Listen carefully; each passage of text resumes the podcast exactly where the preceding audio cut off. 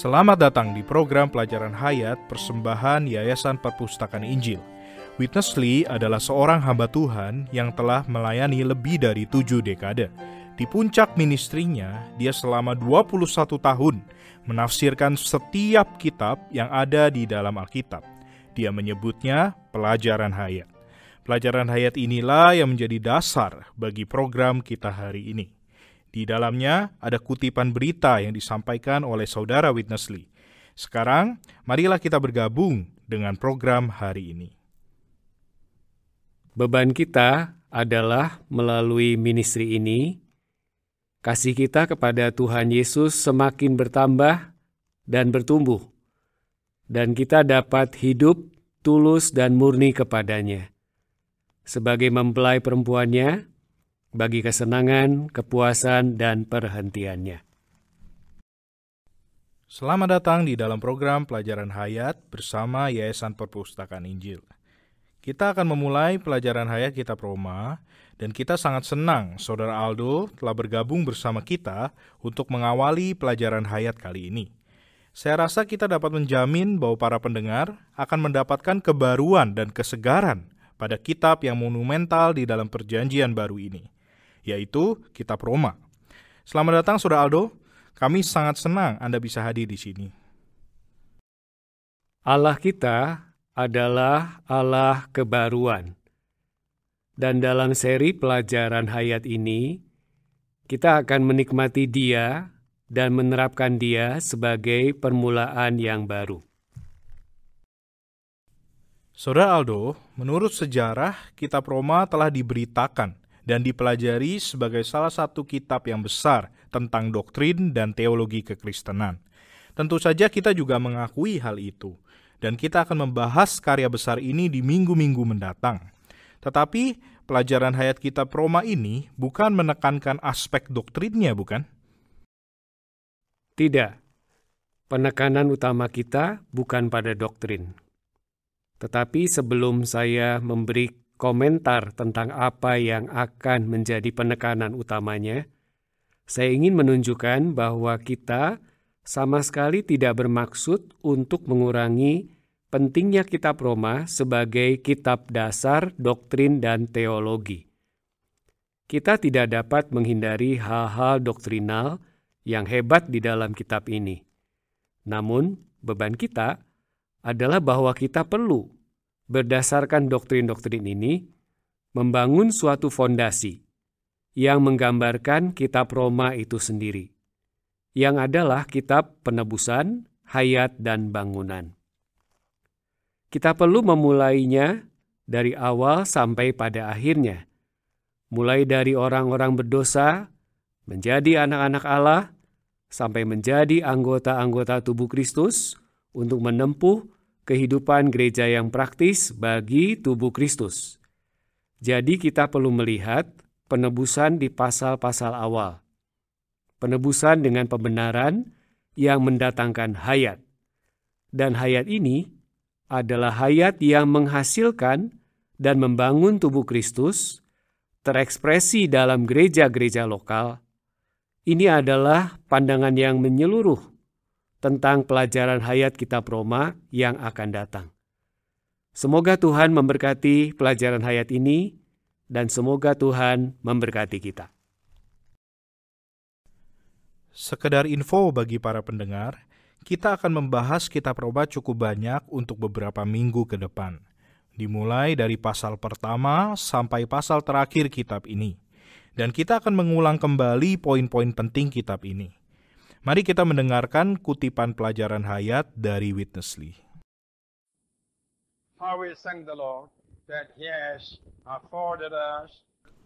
Syukur kepada Tuhan karena Ia telah menunjang kita untuk menyelenggarakan pelatihan ini, yaitu satu pelatihan yang membahas kehidupan orang Kristen yang normal dan kehidupan gereja yang wajar. Kita akan memperhatikan sepenuhnya perihal hayat, kehidupan orang Kristen, dan kehidupan gereja.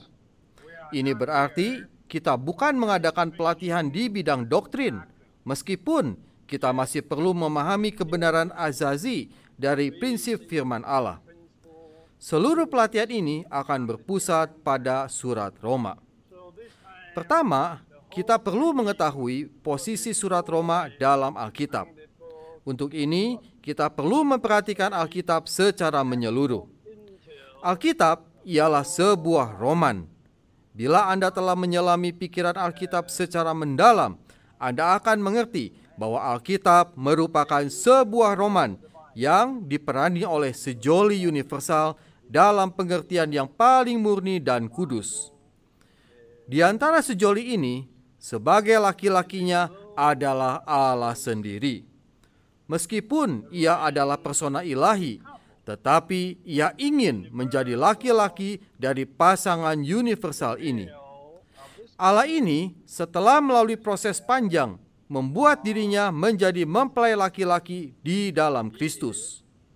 Yang menjadi mempelai perempuan adalah manusia yang korporat, yakni orang-orang tebusan Allah yang meliputi seluruh kaum saleh pada zaman perjanjian lama dan baru. Setelah melalui proses panjang, sekelompok orang ini menjadi mempelai perempuan di dalam Yerusalem baru. Berkali-kali kisah roman kudus ini dinyatakan dalam perjanjian lama. Kisah yang segera menyusul setelah catatan penciptaan Allah ialah suatu pernikahan. Dalam pernikahan itu, sang suami Adam melambangkan Kristus. Sang istri Hawa melambangkan gereja. Dalam Efesus pasal lima, kita nampak kedua sejoli yang dilambangkan oleh Adam dan Hawa, yaitu Kristus dan gereja. Sejoli ini adalah rahasia alam semesta. Rahasia alam semesta ialah Allah menjadi sejodoh dengan kaum pilihannya. Haleluya. Saudara Aldo, saya rasa ada banyak orang yang terkejut dengan kata pembukaan Saudara Witness Lee tadi.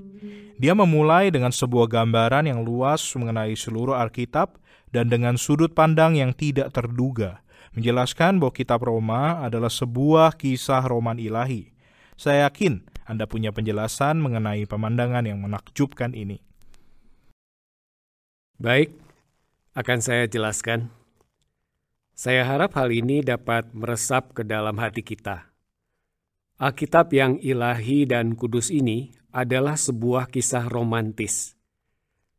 Tema ini meliputi seluruh firman di dalam Alkitab. Di awal kitab Kejadian pasal dua, ada seorang istri, pasangan yang dipersiapkan untuk Adam. Adam melambangkan Kristus, dan Hawa melambangkan gereja. Dan di akhir kitab Wahyu, kita melihat ada kota kudus sebagai istri anak domba, Allah yang menebus. Dan di sepanjang kitab suci, ada garis yang menghubungkan, yaitu Allah menjadi suami sejati yang mengejar umatnya dan mendambakan pernikahan yang kudus dengan umatnya. Sungguh suatu kehidupan pernikahan yang indah. Jika kita menghampiri Alkitab dengan cara ini, kita akan terlatih untuk memelihara kesegaran, kekuatan, dan kegairahan kasih kita kepada Tuhan Yesus, mempelai laki-laki kita yang terkasih. Saudara Aldo, saya suka sekali dengan cara pandang Alkitab yang seperti ini, khususnya untuk kitab Roma. Memang, kitab Roma adalah kitab kebenaran yang terbesar dan mengandung doktrin yang sangat dalam. Tetapi secara esensi, kitab ini adalah roman yang indah antara Allah dan manusia. Mari kita mendengarkan kutipan pelajaran hayat dari Witness Lee.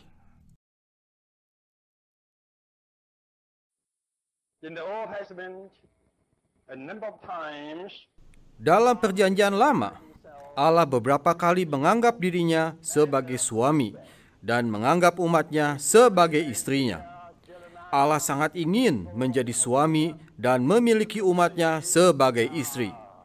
Tetapi tidakkah pernah Anda baca dalam kitab Yesaya, Yeremia, Yeskiel, dan Hosea bahwa Allah hendak menjadi seorang suami? Di antara tiga puluh sembilan kitab dalam perjanjian lama, terdapat sebuah kitab yang disebut Kitab Kidung Agung. Kitab ini lebih dari sekadar roman, sebuah roman yang fantastik. Sepanjang pengamatan saya, Kitab Kidung Agung ini merupakan roman yang terindah yang mengisahkan sepasang suami dan istri yang saling jatuh cinta. Meskipun saya kurang suka memakai istilah jatuh cinta, namun saya tak dapat menyangkal fakta ini. Dalam Kitab Kidung Agung, kita nampak sang putri sedang jatuh cinta kepada sang lelaki yang berkata kepadanya, "Kiranya ia mencium aku dengan kecupan. Tariklah daku, hai kekasihku.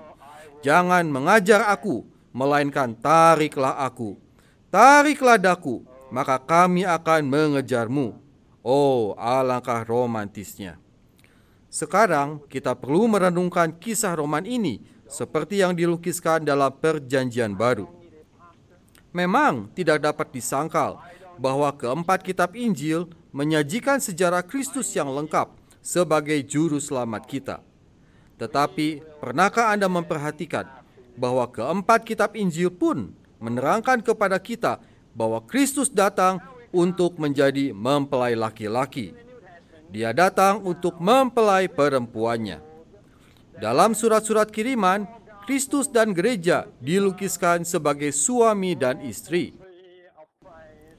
Kitab Wahyu menyingkapkan satu pernikahan dan Yerusalem baru disajikan sebagai istrinya.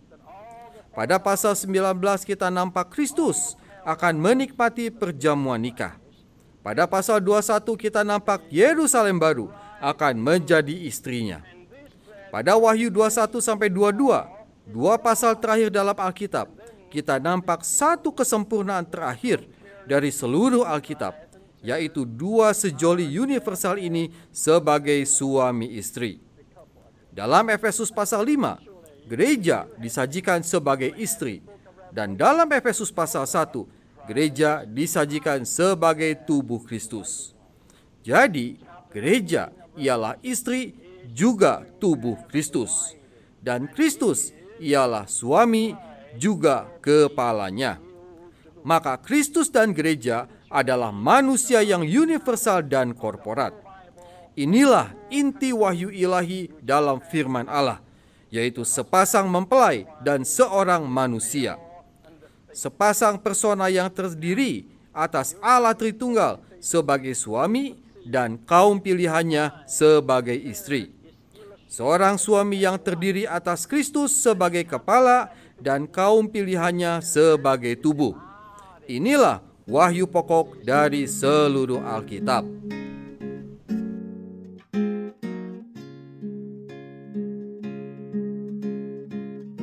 Baiklah Saudara Aldo, pembahasan kita hari ini berfokus pada kisah roman ilahi, terutama yang ada di dalam kitab-kitab Perjanjian Lama.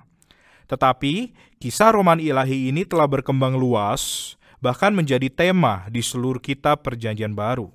Menurut Anda, apakah terlalu sulit untuk memahami bahwa seluruh Alkitab adalah tentang kisah roman ilahi? Tentu saja tidak. Karena sebenarnya seluruh Alkitab menjelaskan kisah roman ilahi, mulai dari kitab Kejadian sampai kitab Wahyu. Bahkan roman ilahi ini seringkali diutarakan dalam kitab para nabi dan kitab Kidung Agung.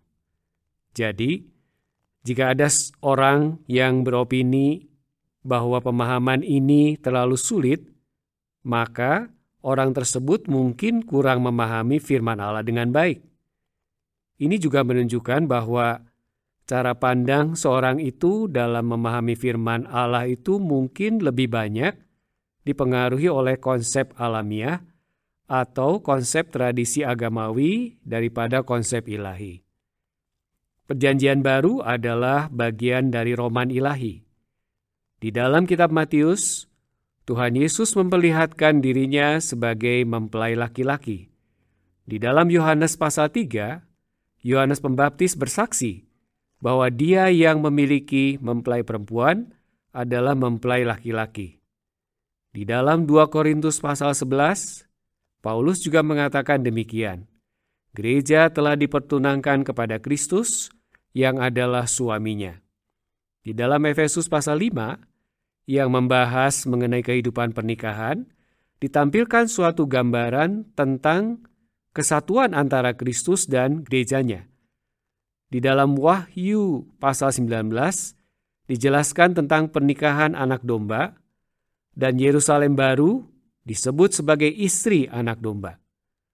Dan sampai pada akhir Alkitab, di dalam Wahyu dua puluh dua ayat tujuh belas, Roh itu bersama mempelainya berkata, "Marilah." Ada berapa banyakkah pasangan suami istri yang menampilkan kesatuan yang sedemikian? Keharmonisan mereka ini sangatlah indah.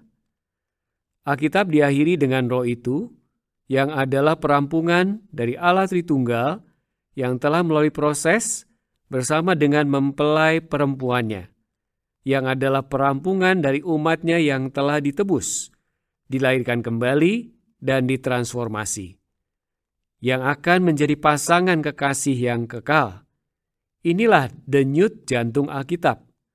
Denyut jantung ini adalah ekspresi dari hasrat hati Allah untuk mempersiapkan pesta pernikahan putranya sebagai suami dengan umatnya yang dipilih, ditebus, dilahirkan kembali sebagai mempelai perempuannya.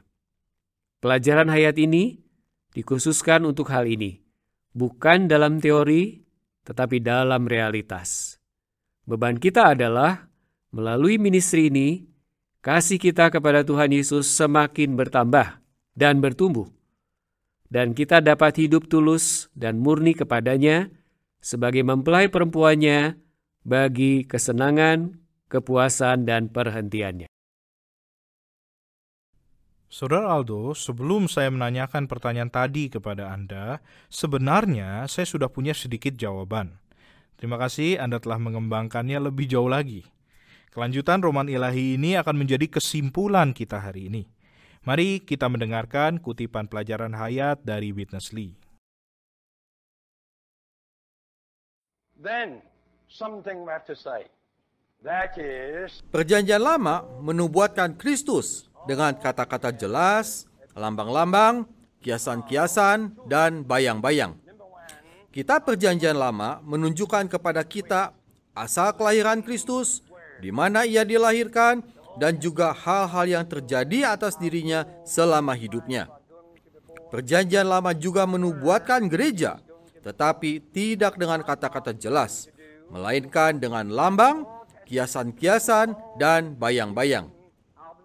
Istilah gereja memang tidak pernah disinggung dalam Perjanjian Lama, sebab dalam Perjanjian Lama, gereja merupakan suatu rahasia yang tersembunyi.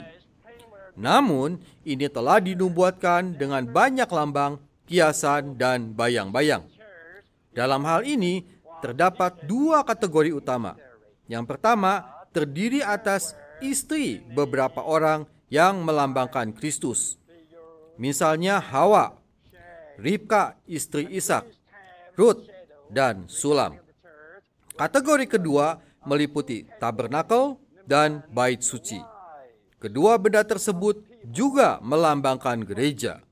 Meskipun Perjanjian Lama tidak menyinggung gereja dengan kata-kata jelas, tetapi menggambarkannya lewat lambang-lambang. Bagaimana dengan Perjanjian Baru? Perjanjian Baru adalah kegenapan Perjanjian Lama.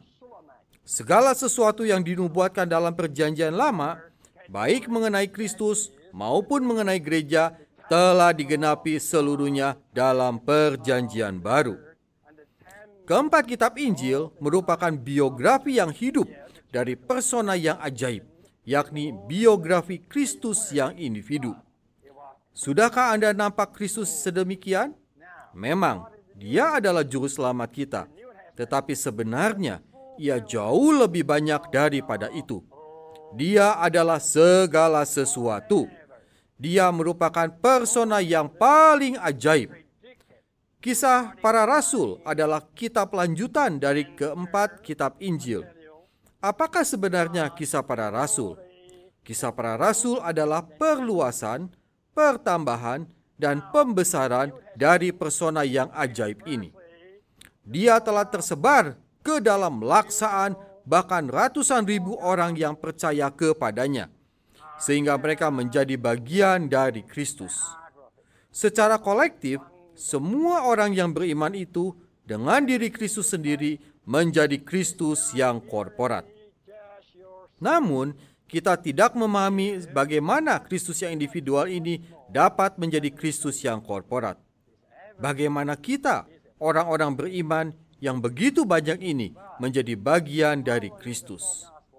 Hal ini membawa kita kepada surat Roma. Surat Roma menjelaskan bagaimana Kristus yang individu menjadi Kristus yang korporat. Dan bagaimana pula kita, yang asalnya adalah orang-orang dosa dan seteru Allah, dapat menjadi bagian dari Kristus serta menjadi tubuhnya yang esa. Karena itulah kita akan mempelajari surat Roma untuk melatih kehidupan kekristenan maupun kehidupan gereja.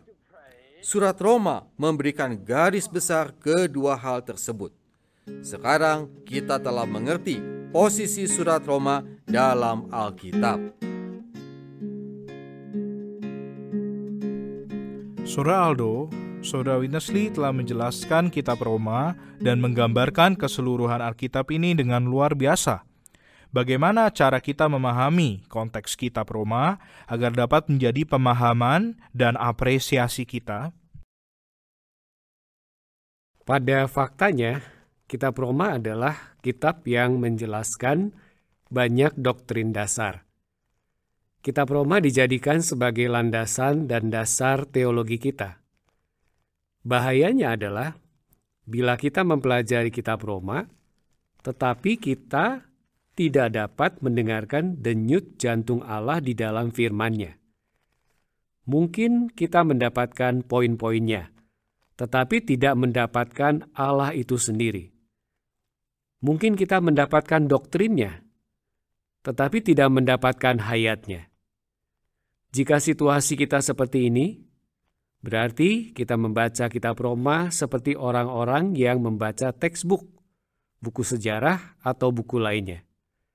Pembacaan dan pembelajaran kita tentang kitab Roma seharusnya dimotivasi oleh kasih kita kepada Tuhan dan memiliki cara pandang bahwa kitab Roma adalah bagian terpenting untuk menggenapi kisah roman ilahi ini. Bahkan di dalam Roma pasal tujuh, Paulus menggunakan gambaran tentang pernikahan untuk menjelaskan bahwa kita telah diikatkan kepada Kristus agar kita dapat berbuah bagi Allah. Pada awal program ini, saya telah menjelaskan bahwa kitab Roma adalah kitab penebusan, hayat, dan bangunan. Ketiga hal ini berkaitan dengan hasrat hati Allah dan berkaitan dengan roman ilahi. Di pihak Allah, penebusan itu dimotivasi oleh kasih-Nya. Allah menebus kita agar Ia dapat menikahi kita. Respon kita terhadap kasih Allah dan penebusannya ini seharusnya juga berupa satu kasih dan persembahan diri kita kepadanya. Pada prinsipnya, perkara hayat pun sama. Tuhan ingin menyelamatkan kita, tidak hanya secara objektif, tetapi seperti di dalam Roma pasal lima ayat sepuluh, dijelaskan bahwa kita diselamatkan dalam hayatnya secara organik dan subjektif. Agar seluruh diri kita menjadi satu dengan Dia, dibaurkan dengan Dia. Maka hayat pun harus dimotivasi oleh kasih. Pada akhirnya, kitab Roma adalah kitab tentang bangunan ilahi, gereja, dan tubuh Kristus. Di dalam Efesus pasal lima, Paulus mengatakan bahwa Kristus mengasihi gereja dan telah mengorbankan dirinya untuk gereja. Karena Kristus adalah mempelai laki-laki, suami dan kepala kita, maka kita sebagai gereja mempelai perempuannya seharusnya mengasihi Dia dan mempersembahkan diri kita kepadanya. Kasih yang sedemikian ini membangun kita menjadi tubuhnya, di mana tubuh Kristus ini akan menjadi mempelai perempuannya pada saat kedatangannya kembali. Betapa mustikanya hal ini. Roman ilahi ini berkaitan dengan penebusan, hayat, dan bangunan. Saudara Aldo, kita telah mendapatkan kata pembukaan yang sangat luar biasa untuk memasuki kitab ini. Dalam beberapa minggu mendatang, kita akan menelusuri kitab Roma ini dengan segala kedalaman dan kekayaannya. Terima kasih telah bergabung dengan kita pada hari ini. Semoga Tuhan memberkati kita dengan segala kekayaannya. Baiklah, kita akan kembali lagi dengan program kedua Pelajaran Hayat Kitab Roma bersama Witness Lee. Semoga Anda dapat bergabung kembali dengan kami nanti. Terima kasih telah mendengarkan program ini. Anda telah mendengarkan Pelajaran Hayat Alkitab dari Witness Lee yang diproduksi oleh Yayasan Perpustakaan Injil. Witness Lee meministrikan firman Allah selama lebih dari tujuh dekade. Banyak orang menganggap bahwa pelajaran hayat ini adalah penafsiran yang paling lengkap tentang seluruh Alkitab dari perspektif kenikmatan dan pengalaman hayat kaum beriman akan Allah dalam Kristus melalui roh itu. Untuk mendapatkan program lain dari pelajaran hayat ini, silahkan mengunjungi website kami di pelajaran hayat dot com. Saya ulangi, pelajaran hayat dot com. Terima kasih.